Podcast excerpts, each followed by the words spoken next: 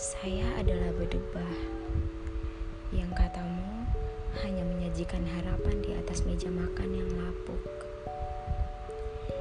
Saya adalah bedebah yang memaksamu meneguk racun berkali-kali. Saya adalah bedebah yang membunuhku berulang kali,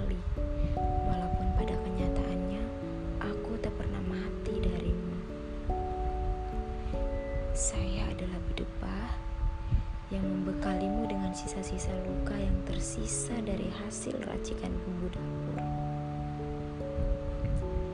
Saya adalah bedebah, memohon pamit tanpa maaf karena menerima kata, "Iya, saya memaafkanmu." Itu tak cukup. Saya adalah bedebah mengiringi kepergianmu dengan doa-doa baik.